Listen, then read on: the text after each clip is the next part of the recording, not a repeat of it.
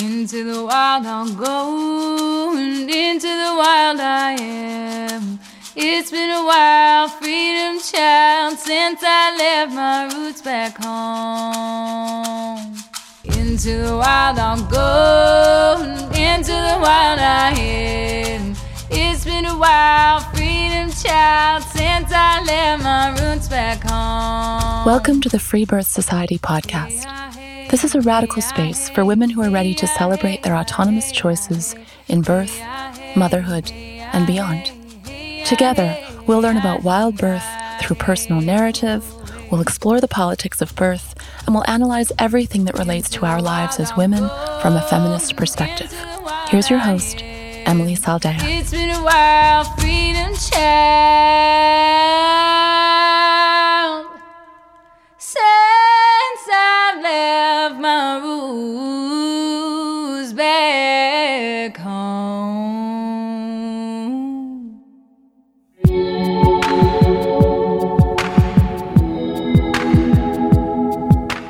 A fierce episode for you today with the epically powerful Dominique Christina. A spoken word poet, writer, mother, and a radical feminist, Dominique shares her life story of owning her voice and committing to truth telling. Get ready to interrogate, unpack, and detonate with today's unapologetic guest.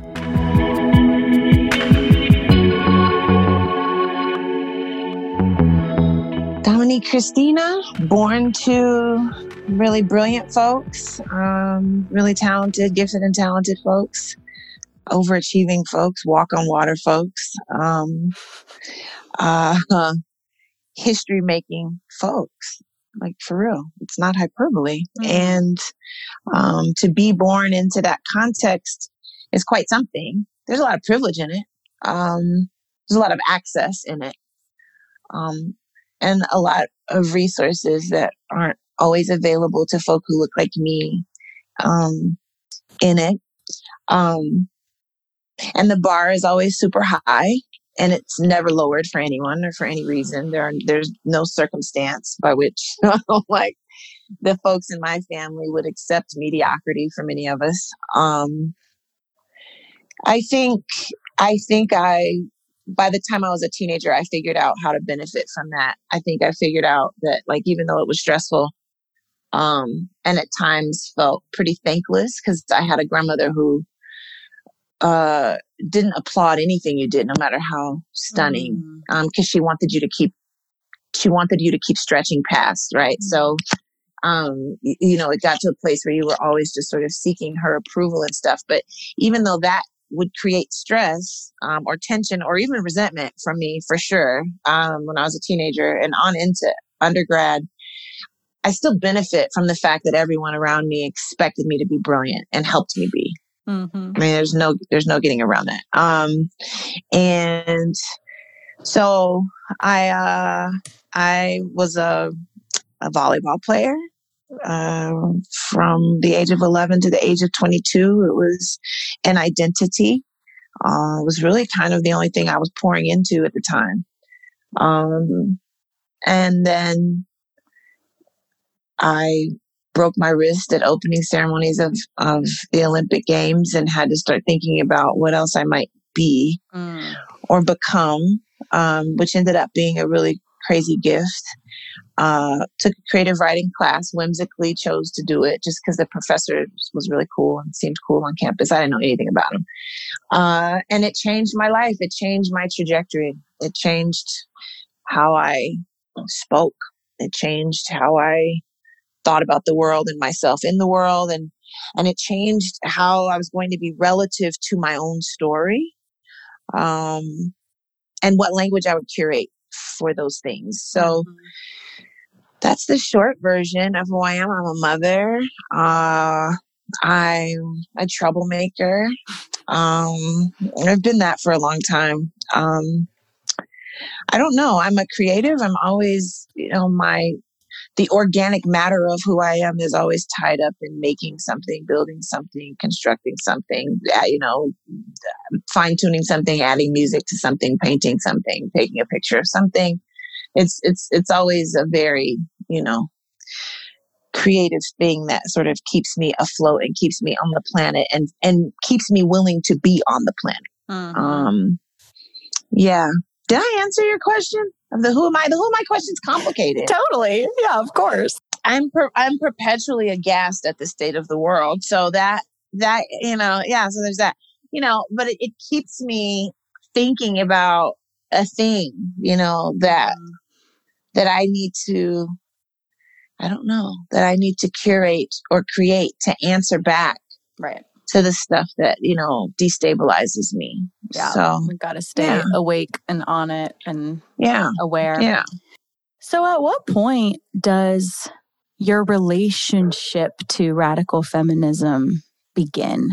I don't know. It's an interesting question, though. I mean, I think uh, if you if you take that term and and you apply it to singularly, it's constricting. Like this philosophy that you read about and then Mhm. began to interrogate and then began to implement it into your life, and it happened on August, you know, twenty eighth, nineteen ninety two. Right. Like, nah, it um it uh, r- radical feminism. I suppose I could argue that um I was radically feminist at eight, standing over a dead stepfather's body and making decisions about what girl I would grow in his place and um, what I would or would not do with his death. You know, what I would and would not let it mean for my life. I think I was a radical feminist then. I think I, Hmm. I think that I was, you know, mo- any, any, from my perspective, any philosophical, any, any philosophy or, or political leaning, uh, is born out of the personal. Your Mhm. experience informs h- how you interpret and how you interrogate. Mm. And so I had a clear picture of my womanness and my girlishness as it was occurring through the lens of men and boys. Mm. And Yeah. it was always detonating. And there were landmines everywhere. And I didn't like the authors of the story very much. Everyone was trying to author me. I didn't like the authors of the story very much. I'm like, I'm not going to read this anthology. This is not, I don't like this, right? So my, my ideas about womanness and, and how it got contorted and constricted and, and, um, blown apart. That clarity came young. That clarity came before I entered middle school. By the time I entered middle school, the tension was, how do I navigate what it means to be a girl in this place where the very act, unintentional act, just organic act of growing boobs changes uncle figures into rapacious figures. Mhm. What do I do with this data? I had friends who were loathing their bodies because of that data.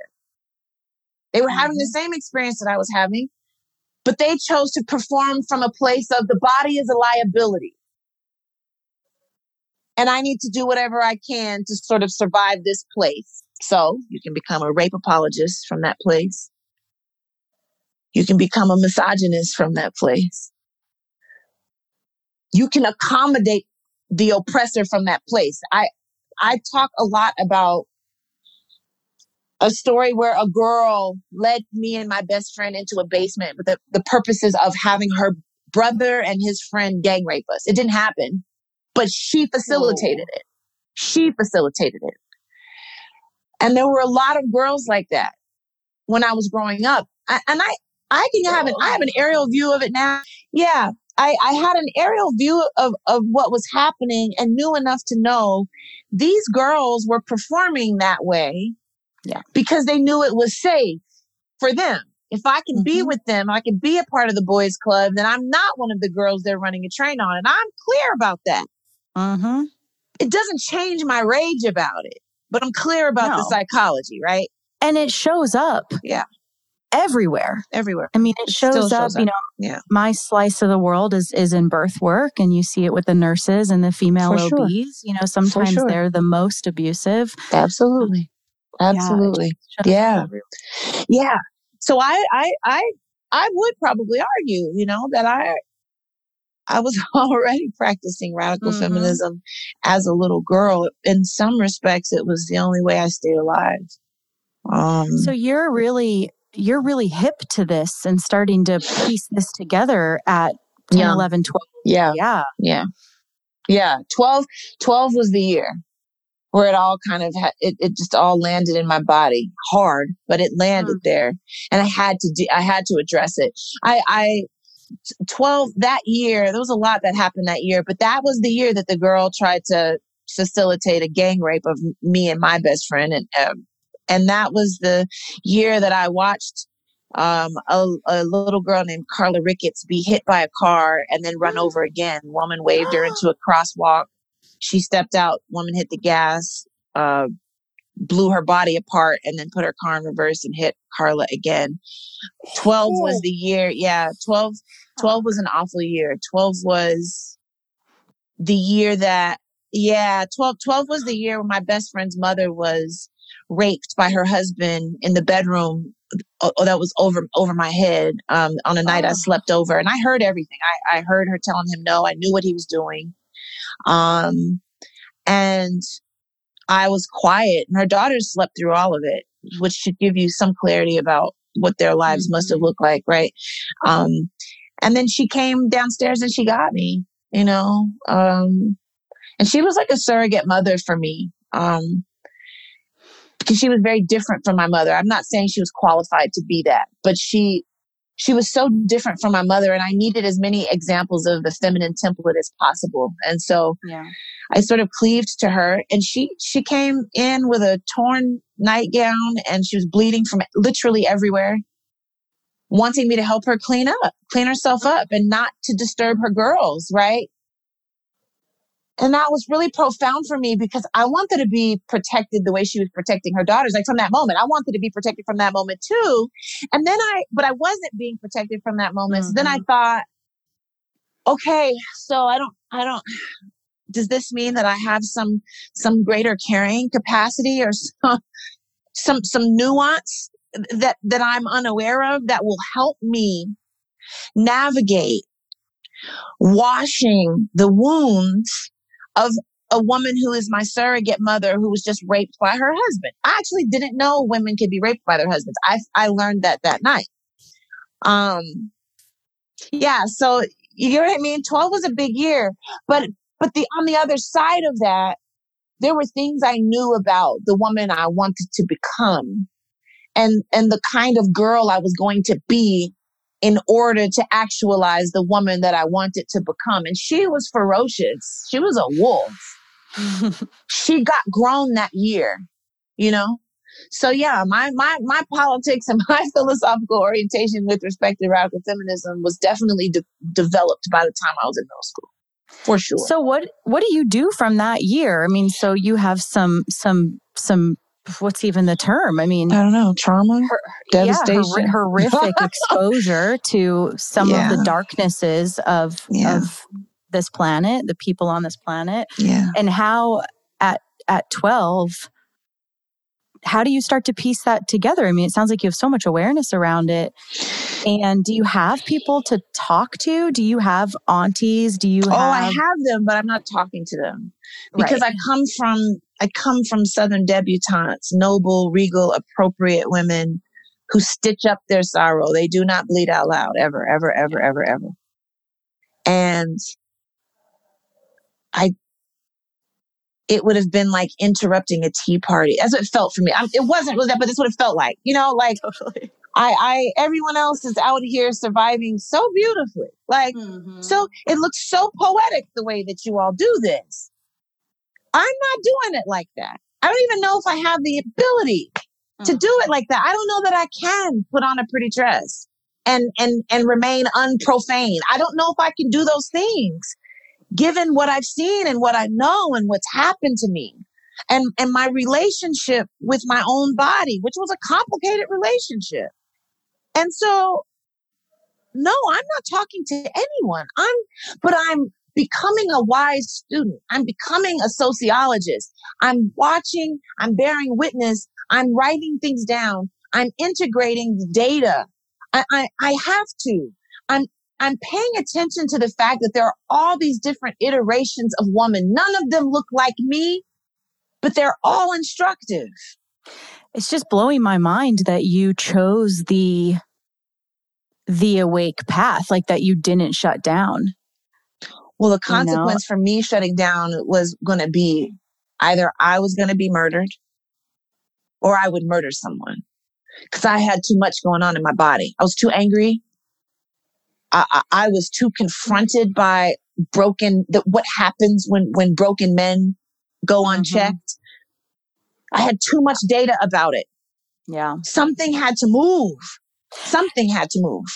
At what point in your life do you find the women who become your mentors and your and your the women that teach you things you know like that are on the path of of this expressive artistic um you know not turning a blind eye. Like you know i hear, heard you say you have the aunties but you're not talking to them. When do the women come in that you are talking to about this? I had to do it first. I really did. I i I had to model it first. And then they showed up in the room. Mm-hmm. I, I felt, I feel like, I feel like I've been permissioning women to do this, even the women that I come from, the women that are older than me. Um, mm-hmm. my mother's so sassy now, girl, like, but she wasn't. When I was oh a little God, girl, she wasn't. You know what I mean? And my aunt stayed, remained stitched up and noble and regal and and, and, you know, palatable everywhere she went until she and I had occasion to do a gig together. And she intended to do her normal sort of standard lecture where she makes everyone in the room feel safe. And I blew it apart. And then she was like, well, shit. And now we have really honest, real conversations. And she never went nice. back to that standard lecture of trying to make mm. everybody feel safe in the room. So in some respects, I feel like I was commissioning people, but I had to detonate first. I had to interrupt space first. I had to go ahead and bleed out loud first. And then in so doing, there were all these women in my life who went, Oh shit, that's what we're doing? Okay. But it wasn't modeled for me. I'm serious. I wanted yeah. it to be. I kept waiting for it to be. I thought I was pretty certain it was out there that there were women who were just like, look, you know, like on a scorched earth, like, listen, um, I would be the wrong woman to test right now. I felt that they were out there, but I hadn't met them. Yeah, I, I feel very them. similarly. Yeah. Yeah. So I had to do it. And then when I did it, my tribe found me. That's what it felt like. Mm-hmm they found me. All of a sudden, you know, the, the room changed, the temperature in the room changed, the players changed. There were some people. Exactly. Who's yeah. coming to the playground starts to change. Absolutely. Because I, what I recognize, and I tell people this all the time, all you have to do is show up in the fullness of yourself and do not apologize or explain. And the ecosystem is going to show you everything you need to know. Because some mm-hmm. people are mm-hmm. going to be pissed off. They will act like you've wronged them. Pay attention to that. There are other people who are going to be so devastated or so rattled by you, again, simply just showing up in the fullness of who you are. They act like you have a bomb strapped to your chest. Pay attention to that. And then pay attention to the people who sit up a little straighter. Mm-hmm. They lean forward. They're suddenly very interested in you. You know, pay attention to them too. It's just been a really grand social experiment. My womanness is so tied up in this I'm performing it out loud in every room without apology and watching the ecosystem change. Mm-hmm. Yeah. Yeah. I don't know if I answered your question, but really, I couldn't even tell you who modeled that for me. I was grown and a mother for sure. And it hadn't happened. It had not happened. Yeah. But becoming you. a mother made me a wolf. Mm. And I was already sort of a wolf. So my, the ferocity that I grew. Um, yeah, it's next level. It's next level. And I just stopped giving a shit about who was afraid of me or who was offended or whatever. I didn't have time for that because I was trying to make a world for these folks that I made. Mm-hmm. Right. And I, I remember, yeah, being quite young, realizing kind of what a what a joke it was to care about people's takes on me who Yeah. I didn't want to be like. Right. you know, like, Right. it's like taking marriage advice from like a right. like a like a Right, serial I don't divorce. want- I don't any of that. right. And I found It's so wild. like for the little sisters who are who are you know listening to this podcast who are kind of wondering what this radical feminism thing means I'm interested in in in the raising of consciousness and the liberation of folk. And I'm interested in the um, radical exploration and the radical interrogation of what it means to be woman. In order to do that, you have to detonate the, the male gaze. You have to. I'm sorry. But you have to. Um, and what does that mean to detonate the male gaze Well, it, it means that so many of us inherit ideas about womanness through the lens of masculinity. A man's Yeah. version of the story of this is what gets translated to us and it's what we're conditioned to perform from. So you have to detonate that story, right? Um, that author is not more expert than we are, right? Men have been authoring what it means to be woman forever they still are in most Um, spaces and they still Yeah. are. So when I say detonate the male gaze, that's what I'm Mhm. referring to. I don't give a shit what he feels about womanness. That shit is irrelevant Literally. to me. And the, the only, the only, the only attention I need to pay to it is again that of a, a general or a sergeant. I need to know, you know, who I'm fighting. if we're fighting, I need to know what weapons you're using. You know what I'm saying? Right. But I'm, but, but that's it. That's the only relevance it has to me. Everything else is irrelevant because again, it's like, it's like talking to, um, it's, it's someone who has no knowledge who has been hoisted up as expert in the field. So I don't have time to pay attention to that. So, so it's, it's that, that's what I mean by detonating the male Mhm. gaze. And, and a lot of folks think they're doing it, but it's not simply about, I'm going to read more female authors. It's not what the hell I'm talking about. yeah what does it look like for you how did you detonate and how did you you know find out how to author your own story of womanhood Yeah, it's a it's a heavy question, I, you know, and it's a scaffolded one. I could talk to you about um being in rooms and and my trajectory changing, being the only woman in the room, the only woman of color in the room, and and paying attention to the prerequisite of silence and powerlessness that was attached to my body simply because I was the only woman in the room. And I haven't I haven't the the day my stepfather died, I stopped being silent and I stopped being powerless. So I was eight. I, I have never looked back.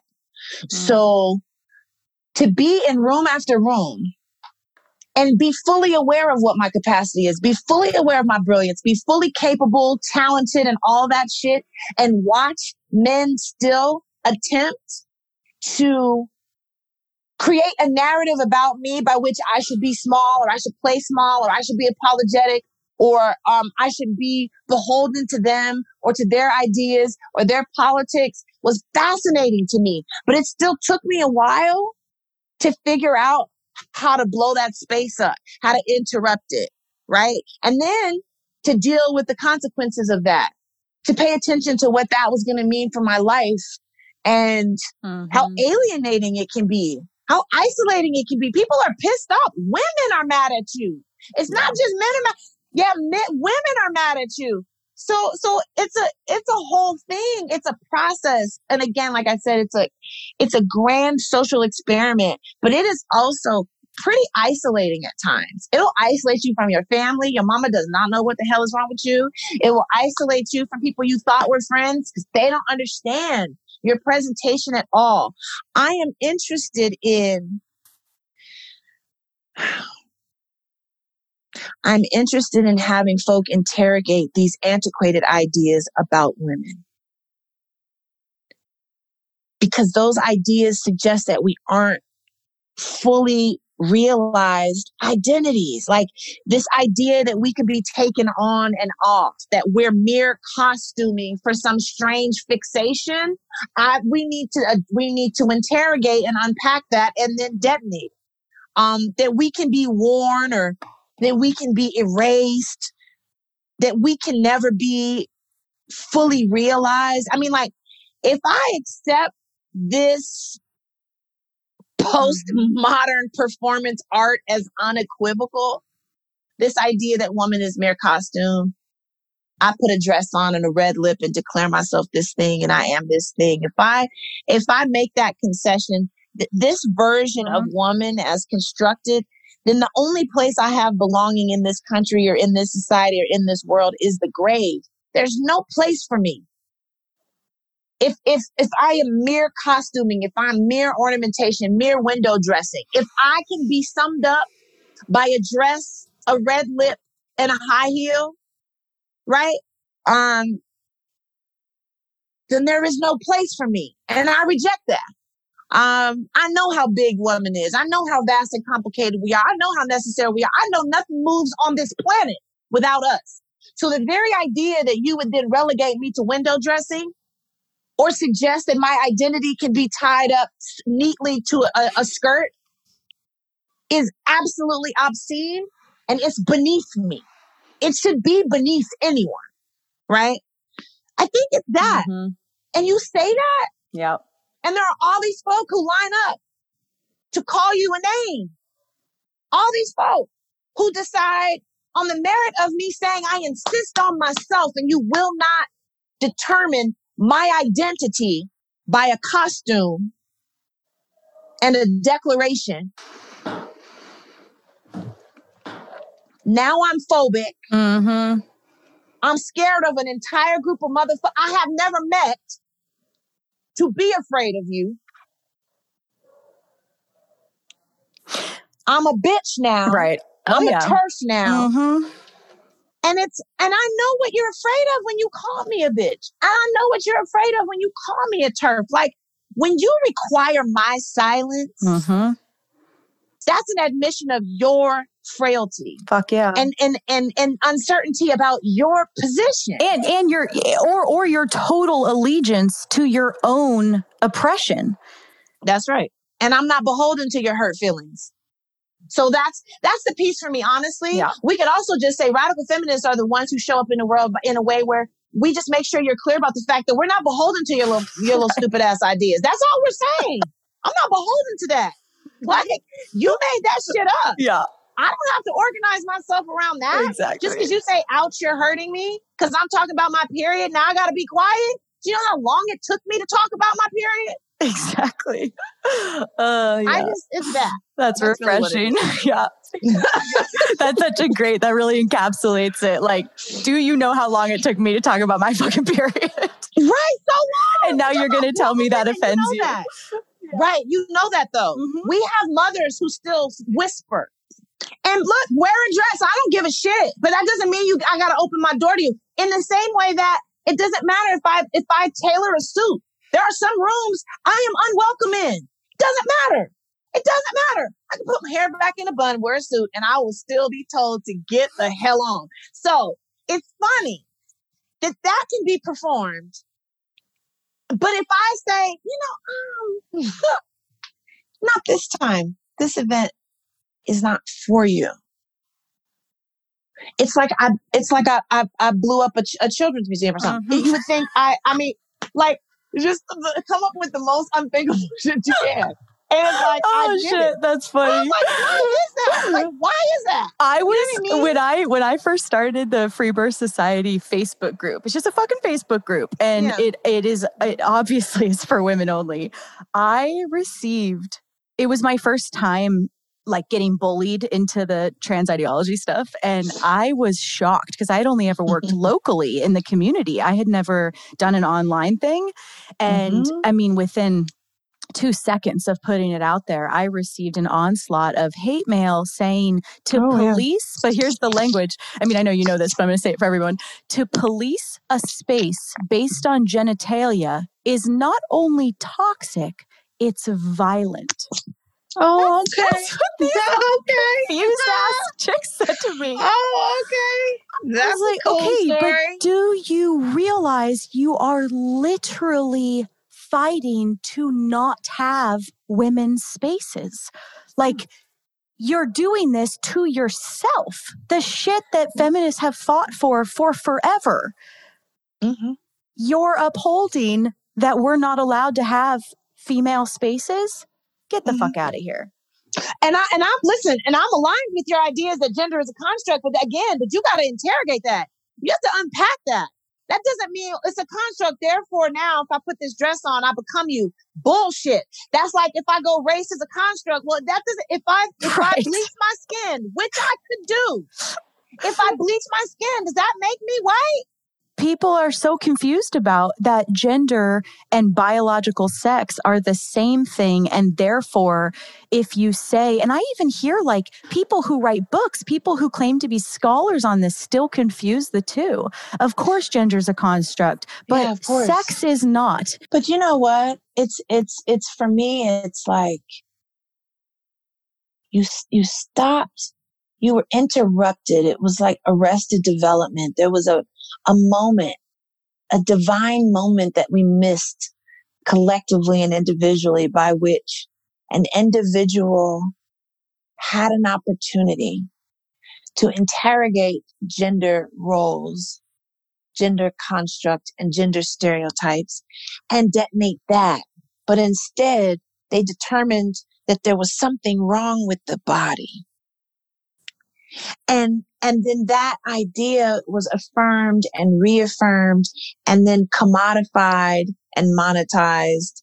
And, and I'm like, It's it's really that for me. Like I said, I don't move through the world fixated on what other folks are doing. I don't. I can't. I can't. I don't have time for that. But that said, right?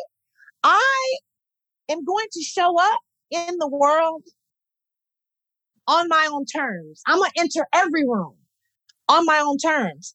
And and any any identity that can only be sustained if I shut the fuck up is not an identity. You have a problem. If if my womanness and the pronouncement of it offends you, destabilizes you, or causes you to hate your body more, you got a problem. I don't have a problem. You got a problem. You need to unpack that. You need to interrogate that. Not me. I don't have to do that heavy lifting. That belongs to you. Your discomfort does not obligate me to now shape shift until you figure out what the hell you're doing. Absolutely not. And not to mention, none of that was ever carved out for me. There was no, there were no men and boys or anybody being silent because Dominique is trying to figure out her womanness. Are you crazy? No, I had to figure it out in spite of. Okay, so that work belongs to the individual and they should do it.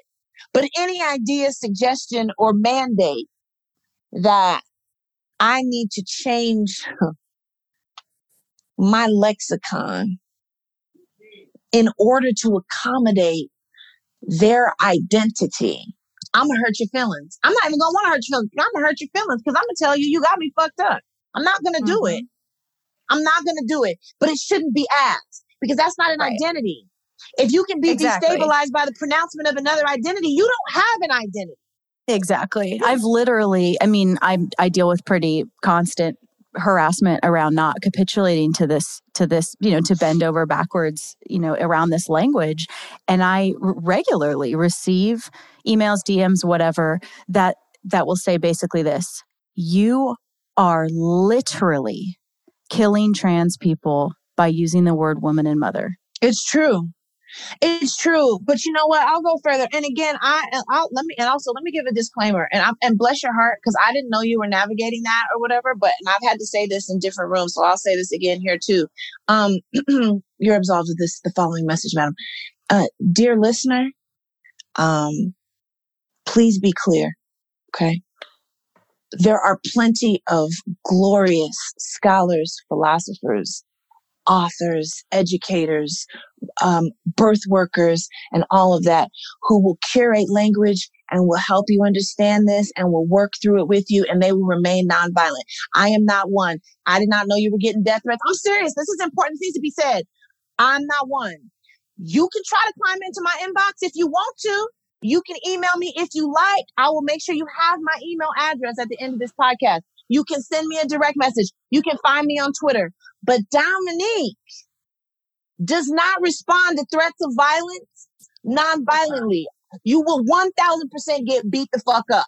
That's really important for you to understand. That's a part of my feminism. I'm serious. That Yeah. really is important. I'm the same girl everywhere. So, so by, by all means, we can have a conversation and you do not have to agree with my philosophical orientation not one day of your life. But the second you jut out to threaten me, I'm gonna beat you up. It will not be, we will not be debating. I'm gonna beat you up. Okay. Now, having said that, let me say this. Now, now back, now back to you. See, look at that. Look at that. Now I'm back to you. Little, little disclaimer for the people though. Um, let me say this, and this, this may, this will likely be alienating. Um, I don't even believe in inclusion. Me either. Okay. No, you're so on the right podcast. all right. Don't okay. worry. Perfect. Because I'm like, shit. I'm like, I don't, I don't even believe in inclusion. I've, I've never seen a genuine, unforced version of it. Mhm. I've never, I've never seen, I've just never seen it. So, and as a, as a, as an Afro Latina woman, I'm tribal. What do you mean? Exactly. What do I look like quarreling with the need for tribe? Exactly. That's stupid. So I don't have that. So some of the, the argument falls by the wayside for me because it's this like we need to we need inclusion we need to be inclusive. No, uh, no the hell we don't. There are rooms I'm not fighting to enter. It's cool. Y'all, y'all have it. Y'all got it. Go do that thing. But I'm gonna do it too. of course. That's it. That's really it. Inclusion is Right. And that not not every I mean, this is like so rudimentary, but like not every podcast is for everybody. Right, no doubt. Not every Instagram page is for No doubt. everybody. But I have one of the last, not only, you know, shout out to everyone else standing strong, but I have one of the last birth focused pages that dares to use the the the disgusting words mother and woman. I literally, if you look around on on birth pages, which I don't know like what your exposure to like that network or whatever is, it is wild that those words are gone. There are doula trainings and midwifery trainings happening all over North America now where they spend a full day teaching the the women that come that don't you dare assume that the person you're going to serve identifies as a mother and they take and they say don't you dare disrespect anyone to have that language woman and mother be on your website or anywhere on your contracts. I mean I, I, it was a very long time ago that i started in this world so in this birth world so it was before this this kind of new new radical inclusion at the cost of actual female erasure. Um, so i got to skip that boat but so many women that i mentor are coming through these trainings um, you know, fighting against this insane misogyny. That's insane. I actually just It's insane. I don't even know what to I don't know what to make of that. And I don't I guess I just don't understand how a person can hear that and adhere to that without having deep questions about who is best served in a world where woman is a bad word. I, I just don't it just seems like such easy math to me. Um right in the birth world. yeah, less. it just seems like such easy math to me. So I have a, a struggle with that. Yeah, I know. you know yeah this is where we are and this is where we're starting and and this is why these conversations are important and like you said anywhere where silence is required is a big fucking red flag that we need to get loud and it happens you know it's happening in in politics it's It is. happening you know in in all sorts of, of It you know, where there's one narrative and anything other than that one narrative and i'm seeing it more and more on the left oh, and it's true. I was is- just getting ready to say that. I yeah, was just it's getting- so fucking disappointing. And it's completely made me reorganize my politics. yeah, me too. Because if only one narrative is allowed and otherwise I'm demonized, Yeah, the danger. that ain't my club. yeah, the danger of a single story. Yeah, yeah it's it's that it's you know and i i think for me like because the the the personal is political the political is personal and, and it and it has been sort of leftist uh, political correctness, ahistorical, Mm, exactly. obligatory inclusion that has that Mhm. has dogged my personal, my family, like my family of of origin. Um, it, it it's dogged my family. It dogged my folks' existence, like my people's existence. Well, who are my people? Well, I those who are part of the African diaspora are my people for sure, but the people who are indigenous to this country are also my people. My father's from Panama. I have I have a lot of people. Women folk are my people. My sisters are my people. And what I know for sure is we've always needed spaces that belonged only to us. exactly. And and yet only those who are supposed to have power get to posit that and insist upon it. And I can assure you, well, I don't have to assure you because you know, but if I were to declare myself a white man in this very moment, nobody would adjust their thinking to make space for my declaration, though. No one. No one is accommodating that. I promise you. No one is accommodating that. And in fact, the only adjustment that would be made would likely be that I would be regarded as crazy and other, and my Mhm. son would probably be taken away from me. Like I'd probably lose custody. That that would be the only adjustment. Right? So again, I also pay attention to those who Who's are supposed allowed. to have exactly, exactly, exactly. Those who have power, who are supposed to have power, the allowances made for them Mhm. and the constrictions. So I'm curious, and you can decline if you're not interested in going there. But I'm just kind of curious your thoughts on on the the like what has been happening on uh, the. The don't even know what to political- call it. Yeah, like in the BLM stuff and Oh, you know. I, I have such a complicated relationship because, and I talked about this really. I don't have, I'm not conflicted at all. I um, I think how you raise consciousness is as important as when if you raise Mm. consciousness. Um, I will say, I think that Black folk have been um, remarkable in their ability to stay, but I think that the way that that we have been fighting historically, certainly in this country, I think that it's outdated. I think that it is um, um, uninterrogated, and I think it's it's coming from an inferior position. I think that we've been fighting from an inferior position. yeah, You can't win like that, obviously, um, yeah, and uh, you can't even really know yourself like that. hmm And so it doesn't surprise me ever that we're literally repeating.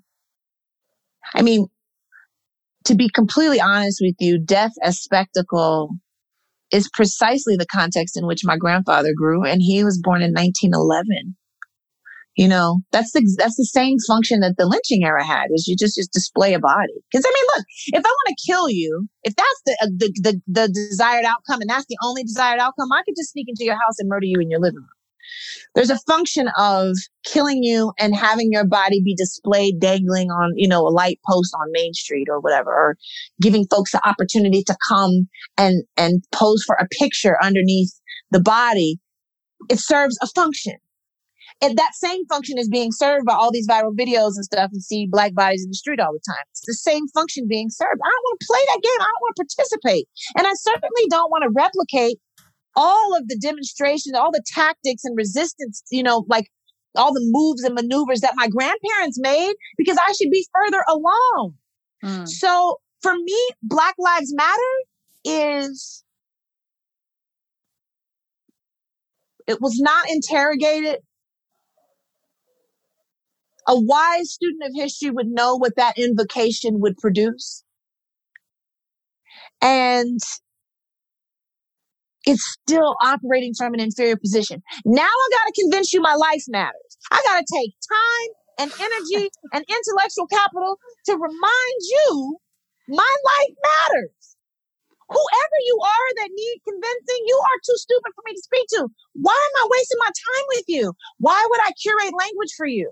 Yeah, I listened to a really interesting uh, interview with a with a black man, a professor at Brown um, named Glenn Loury, Uh-huh. and he he really blew me away. And one of the things he said was, "You can't base a movement on or an identity on the need for somebody else to change." Woo!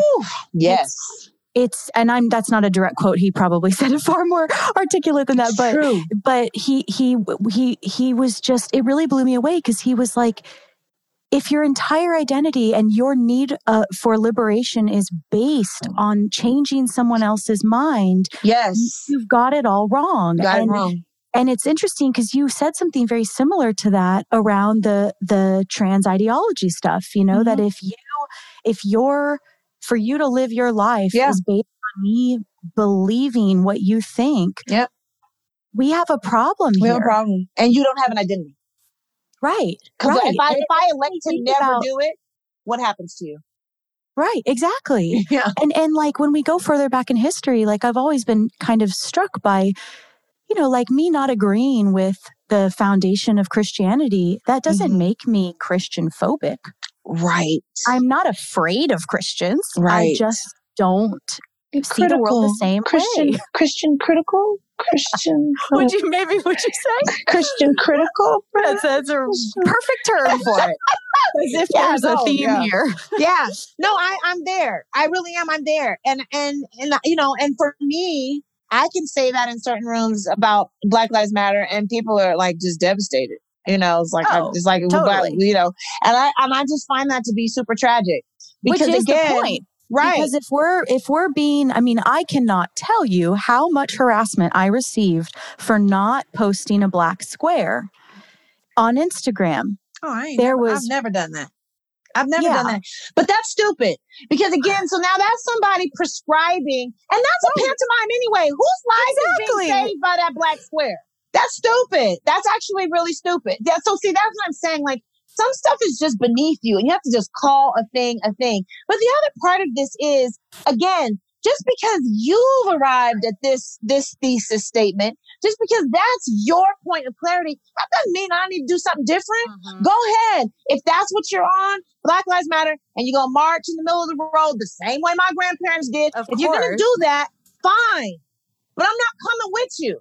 And it's not because I'm afraid, Great. and it's not because I don't believe that life matters, because in fact it Exactly. does. Right. And the one narrative is is not only um like dangerous, but it's also boring.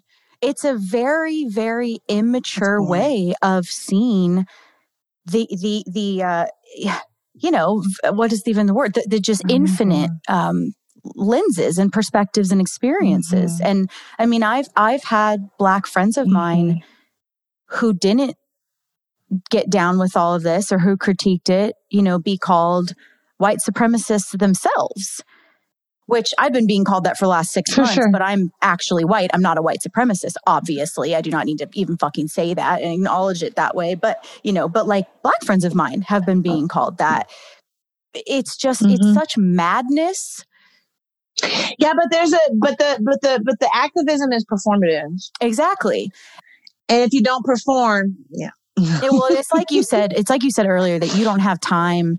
You know, you're busy with Mm-mm. your own life. And so you don't have time to get involved in policing other people's business. And and that's kind of what I kept coming back to these last six months as I've been um yeah, like people have been trying to cancel what I'm doing. Thankfully I'm uncancelable. So that's good. But but uh but I, I've really given it quite a bit of thought of like what is what is this all about? And and it just reveals how not on purpose these people are because when you're on purpose you're in your own life. But you know but but but the the idea of um prescribing for others what their activism should look like is incredibly egoistic. You know and and so and that also is why i'm struggling with leftist politics right now. I'm Me like oh we all gotta feel that way because what Exactly. like i don't feel that way. So i don't know what you what am i what what oath am i breaking by? What oath did i t- I don't- anyway so i just don't understand. But it's it's that for me. I this idea that you can now prescribe mm-hmm. How I show up and how I'm relative to to what's happening in the world and what movements I align myself with is really egoistic. Mhm. And I would prefer for folks to be free. exactly So uh, I don't the herd that herd shit. I'm not. Yeah. I'm not into that. if it's only either or And that means that if you're not doing it, if you're not on the right side, you're on the wrong side, yeah. which is, I've really come to critique the anti racism structure because I've been so bullied into it. I haven't capitulated to it. Well, here's the thing. Here's the thing. You, I, for me, I pay attention to certain things. First of all, number one, you can't bully somebody into consciousness. That will not work. In fact, the, the what BLM, one of the things that BLM has done is it has absolutely radicalized folks who were dormantly racist and shit, like who were kind of chilling and quietly racist. They weren't sure they were on the fence about their racism. They are firmly racist now because they're like, what the hell? Oh, I didn't know we were drop picking. I had to be over here or over here. Okay, I guess I'm over here. Not talk about that. There's a there's a conversation by which, again, that invocation produces its uh, its counterpoint. Mm-hmm. It's complicated to sort of language, but no, no, I'm with you. And, and Glenn Loury said the same yeah. thing. He basically was like, if you spend so much time separating out the the white people and the white supremacists, you're going to accidentally also create more white pride. Yes he was like, You want to be real careful about this. You're white, you're white, you're white, you're white, yes. you're white, you're white, you're white. Yes. Over here. Yes. It was very, very interesting. It is. And it goes the other way too when you're talking about how you fight for oh, women. Yeah. Pay attention to that. Because you might be powering up the men who say we can be legitimately killed. You might be powering up the men who don't care if we get raped the, the, the men who don't care about trafficking. You might be powering them up based on how you decide to fight for women. What language you're curating for that movement might actually be giving them their marching orders, might be giving them their thesis statement. You have to pay attention to that kind of stuff. I pay attention to it. That's what I'm saying. When you take emotion and all that stuff out of it, you're operating from logic and reason. A wise student of history, a sociologist will tell you some of these movements only fortify the counterpoint. That's what mm-hmm. they do. Mm-hmm. So I struggle with that. I, I, we yeah. have even, even in the face of, there's little things for me. Like I, I'm not, and I have said this so many times, but I will say it again. Dominique is never going to be guilty of trying to convince somebody of her right to exist because you shouldn't have that question. If you do have that question, you are beneath me. I, I I'm not going to talk to you. I got better stuff to do. Right? So we we don't have to align or agree ever. In fact, I don't like confluence as much as I like conflict. I really super like conflict. I like to learn by virtue of I say this thing and you go, hold on. And then you say this thing and I have to try to figure out how you got there. You know? Now we're having a dialogue. I'm learning, I'm growing. You might not even convince me of your point. But I've learned and I've grown as opposed to being in a room full of people who agree with you. There is no growth in that. I maintain that.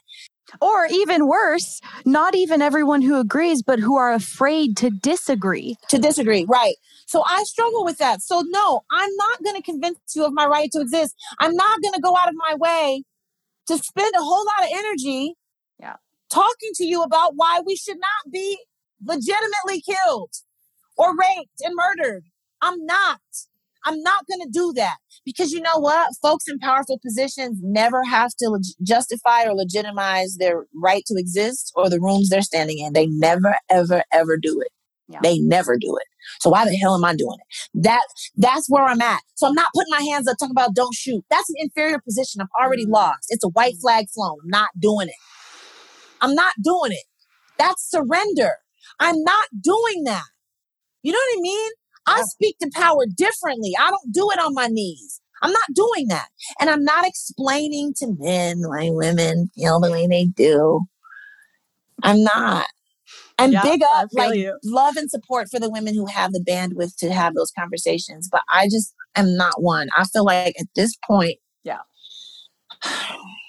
Well, it's a, we a should be of, further along. Yeah, and it's also about like really cultivating the playground in which you want to play in yeah. and not feeling victimized and complaining about the playground you showed up in but what do you want to do to craft your own playground you know and, and just invite some people or find a better playground or you know, instead of just yeah.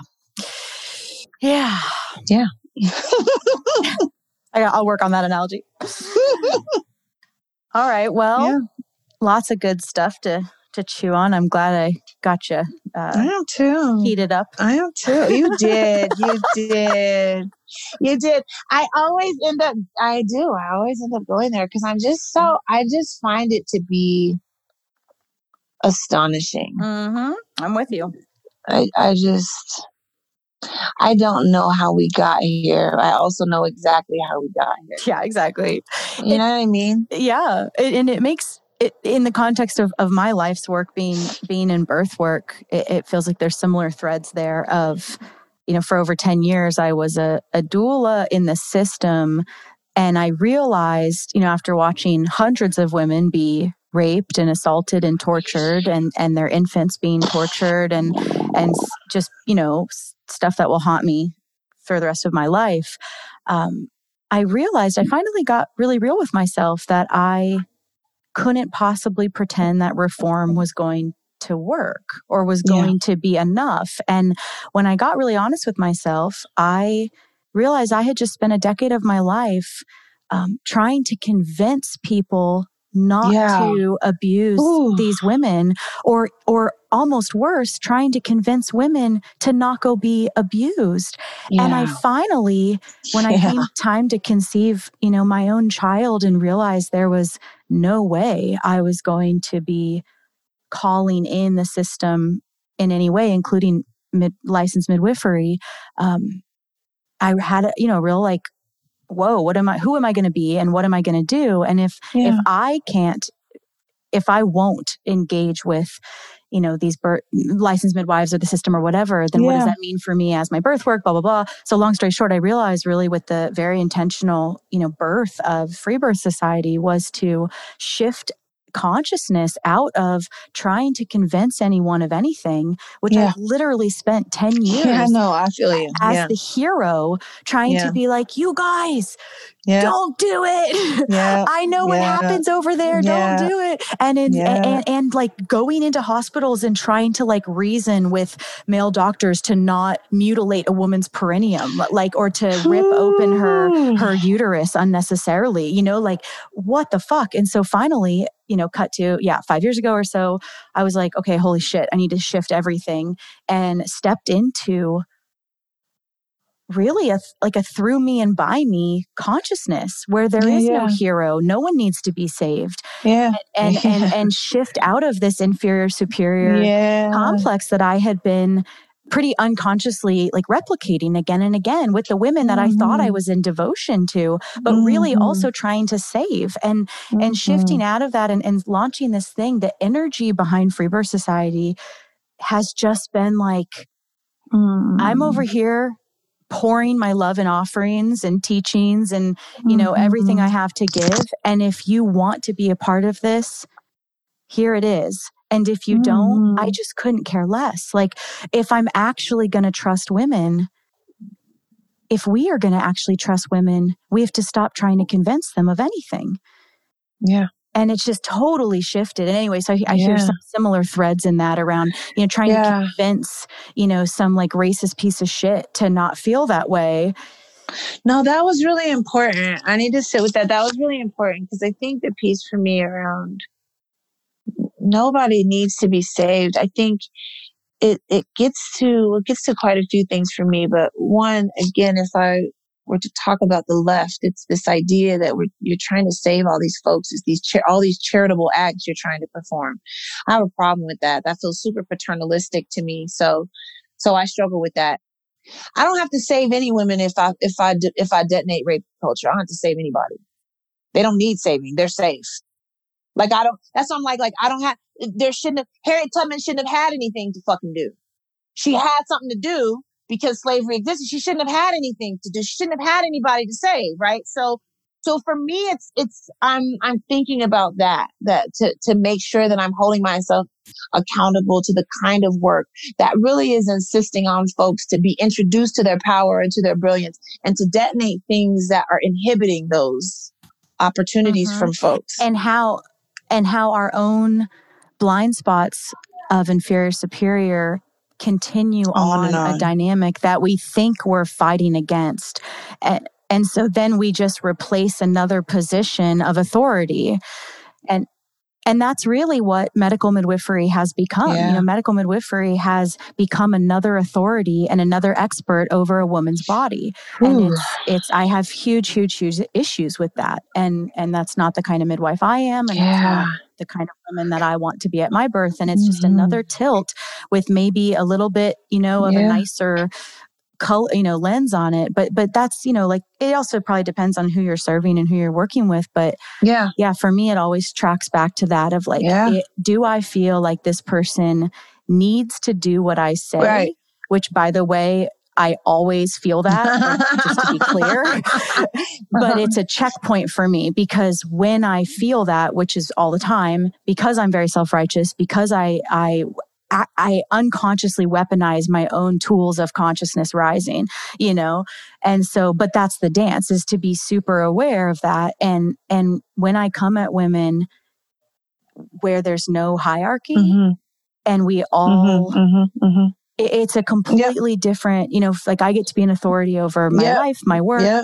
blah blah blah but that doesn't in any way make me an authority over you and so how to be in that space and to me that is the that is the the roadmap to begin even playing with this idea of matriarchy you know because women being together in a non-hierarchical um, way with as allies not competitors is the way like it is the roadmap and so we all have to be super fucking careful that Mhm. even on like a micro level we're not recreating that dynamic That's right. You're replicating all those old models. I know it. You're absolutely right. It's spot on. but that and yeah That's that is my problem with with what's going on with the left right now and and like Eh, you know and, and i i mean honestly i Yeah, because you're just revis you're repurposing old systems of power and, and and, patriarchy. and racism It's- and, y'all don't And see it. And racism, y'all don't racism, see it. Yeah, and y'all, it and y'all blows see my it. In fact, you so, but you don't see it to the point that that we are not aligned with you. We are the thing that needs to be Right. corrected. it's nuts We're the problem. Yeah, it's insane to me, but I'm I'm super grateful for the conversation because I just I think it's important. Again, even if it's like it's not about I don't curate language to convince no folks. That's a losing battle But- and it's not is. even fun it, there's like a, a quick adrenaline hit of of convincing but it's unsustainable you know I, like i used to Yeah. be the person in my family who was the self-righteous vegan that was insisting that everyone needed to see the peta video before they served the turkey you know like i was i was that 19 year old you know and and and Uh-huh. and I just don't have that in me anymore. I'm like, oh, if we are already Yeah. coming at each other, needing to Yeah. convince, there's nothing here for us. It's actually not Yeah. even interesting to me anymore. And it's opened up Yeah, a yeah. completely different awareness of actually relating and letting people come Yeah. as they are. I mean, it's completely different. Yeah. Yeah, that's amazing. Yeah, look, girl, listen, I don't expect agreement anywhere on the planet. So you can't destabilize me with that shit. I am like, what? There are people who don't agree with me? Like, what do you mean? I'm so, I don't have that. I don't have, there's no, in fact, it must be nice to like walk into rooms and be like, everyone here under the sound of my voice agrees with me. No, I, I have not enjoyed that. I have enjoyed, I have enjoyed everyone under the sound of my, my voice knowing that they have to shut the fuck up. But I have not enjoyed agreement or like confluence. But that's not who that's not who women also- like you and I are. Like we're actually part Nah. of it part of our uh, purpose, you know, is to shake stuff Yeah. up and to have the courage Yeah. you know, truly to have the courage to sit in a room knowing most people don't agree and to be that That's right. lighthouse. That's right. You That know, part. and when, eh, it, That because part. otherwise people are going to forget. Like we have to represent, you know, the dissenter. We have to. And we have That's to right. embody that Yeah, role because there's, you know, everyone gets to be their role. And in any given room, there's always Yeah. going to be a couple dissenters, a couple followers, a couple, you know, all Yeah. the all the different roles. Yeah. And so we have to be that. And so if you are listening to this and you have a closeted dissenter, get the fuck out of the closet, you know, because we need the dissenters out there. And, and I, I can tell you, it's way more fun. It is more fun. It's dangerous too. Pioneering is hard. It's dangerous, but it's necessary. Yeah. And it gets to a point, you know, and I say this with enormous privilege. It's not like this was 500 years ago, me saying this, Mhm. but it also, in some ways, arguably spiritually, feels more dangerous to not to you know, capitulate. I yeah. agree with you. and I when I think about like our children and and the the world that we're leaving Yeah. our children and their children, like I, I need to agree you. know, yeah, that I'm like all right with Yeah. Yep. What I did. Yeah, I agree. Oh, look, you and I agree. Isn't that nice? Hmm. Oh, there's seven of us. Oh. That's nice. Okay, girlfriend. Thank you so much. This was a total joy. Thank you so much for having me. It was my pleasure. Where where can people find you? Everywhere. I'm everywhere. everywhere. No, yeah, I am. I'm, I'm everywhere. The books are everywhere. You can find them anywhere. Um, folks are getting a lot of, well, they're getting a lot out of This is Woman's Work right now. So I'm digging back into it myself. So, and they can pick that up anywhere on Amazon and Tattered Cover. What's your website and Instagram handle? My Instagram handle is Dominique Christina. My website is dominiquechristina.com. Awesome. All right. Thank you. Yeah. You're very welcome. Bye. And that's it for today, my sisters. Check out everything we do, including one on one and group coaching, learn about our private membership, in person retreats, and more on freebirthsociety.com. Our online courses are on freebirthsocietycourses.com, including our flagship course, The Complete Guide to Free Birth. Don't miss the Radical Birthkeeper School if you're ready to become the authentic midwife that women are searching for. Together we rise, and the revolution starts inside each of us. Our opening song is by Shyla Ray. And now I'll leave you with our Free Birth Society theme song, Wild Woman by Aruba Red. I honor you for the wisdom you held, the ancient traditions of plant medicine and womb magic. I feel the spirit of the ancestors as I place my hands upon my belly. This sacred portal will be honored. Eons upon light beams of survival, withstanding the eradication of our power by design. I will not allow the separation of our young to be forced upon me. My sisters will no longer birth in captivity. The picket line redefined from burning our wild women to paralyzing us and drugging our babes. Strapped down in a clinical white bed, drying up the milk from our breasts. Keep your needles. My family will never again be doomed to chase those dragons or your poison. We reject your fear. We choose love. Everything with intention. Death, ascension. I will fly and bring her back from the stars. Conscious